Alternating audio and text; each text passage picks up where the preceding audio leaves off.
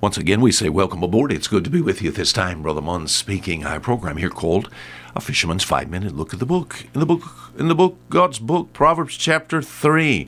We began this week, Proverbs chapter 3. We've been talking about God's health care plan. You talk about health care. Oh, you talk about a controversy in America. Oh, I tell you, people, there are some that's hot some are leaning to the left, some are leaning to the right, many are right into the middle. Our government desires to give all Americans health care. And of course, without understanding, oh, it's going to be very, very costly, you know. You know, people forget. You can't give something.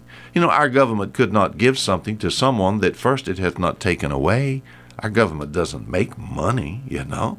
And uh, for other, others of you that live in other parts of the world, you know what a socialized form of government and socialized type of medicine is. So when we talk about health care, whoa, a lot of controversy, but we forget, and I've been talking about this week, God's health care plan.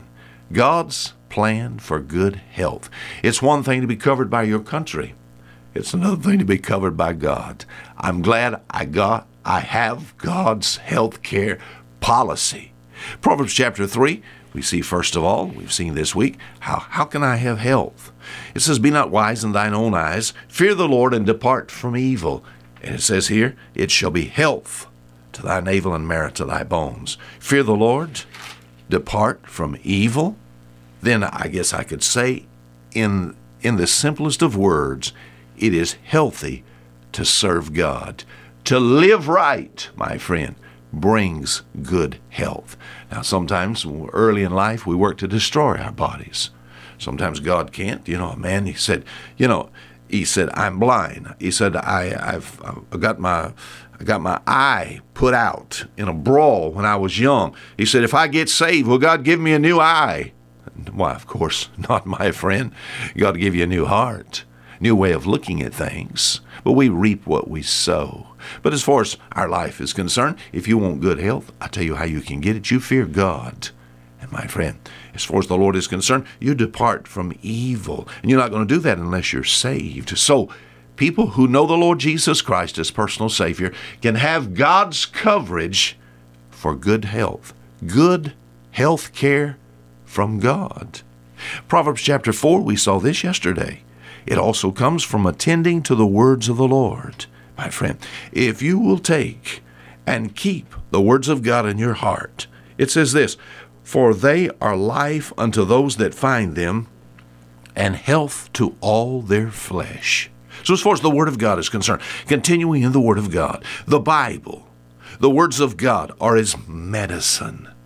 They're kind of like disease fighters, literally and spiritually.